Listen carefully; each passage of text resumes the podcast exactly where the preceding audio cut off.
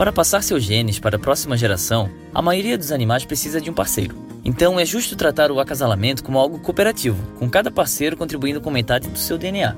Mas o acasalamento também envolve bastante concorrência entre os sexos. Isso porque ambos os machos e as fêmeas são programados para tentar fazer bebês que sobrevivam e reproduzam. Mas eles fazem isso de maneiras totalmente diferentes, maneiras que acabam ameaçando o legado genético do outro sexo.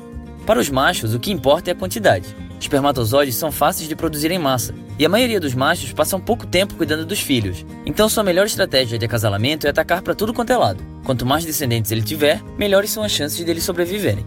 Para a maioria das fêmeas, essa estratégia não funciona, já que elas têm uma oferta limitada de ovos e gastam muito tempo e energia cuidando dos filhotes. Então, em vez disso, as fêmeas tentam garantir que elas vão encontrar o melhor pai para cada um de seus filhos. Algumas preferem acasalar apenas com os machos maiores, mais exibidos ou mais comportados. Já outras preferem acasalar com vários machos e em seguida escolhem o vencedor. As galinhas, por exemplo, conseguem expelir o esperma dos perdedores. Mas quanto mais seletiva a fêmea for, mais difícil fica para o macho comum fazer bebês. Por isso, os machos desenvolveram várias maneiras de limitar o poder de escolha das fêmeas. Em algumas espécies, eles usam a força bruta, enquanto em outras eles seguem a fêmea obsessivamente para manter a competição longe. E não para por aí. O esquilo macho marca seu território com um líquido que endurece após o sexo, criando um tipo de cinto de castidade biológico. E as moscas vão ainda mais longe. Junto com o esperma, o macho libera um coquetel químico que desativa outros espermas, estimula a ovulação e acaba com o apetite sexual da sua parceira com um anafrodisíaco.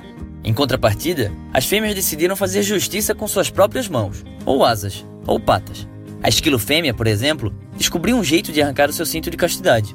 Em outras espécies, como patos e hienas, as fêmeas desenvolveram órgãos reprodutivos que mais parecem um labirinto e precisam da cooperação por parte delas. Os machos evoluem também, e essa guerra sexual parece não ter fim, mais ou menos como o pênis de alguns patos.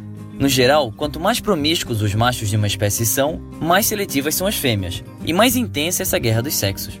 Por outro lado, nas espécies em que os parceiros tendem a ter um relacionamento a longo prazo e criar juntos seus filhotes, como o Homo sapiens, o sucesso reprodutivo de um significa o sucesso do outro também. Então a estratégia de fazer bebês de ambos os sexos são parecidas.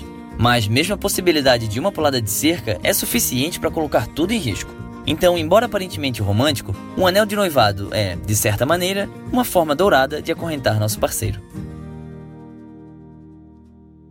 Agora você pode se tornar um membro do Minuto da Terra contribuindo mensalmente lá no Apoia-se ou fazendo uma doação através do PagSeguro. Os links estão aqui na descrição do vídeo. E se você gostou do vídeo, clique em gostei e compartilhe com seus amigos. Até semana que vem!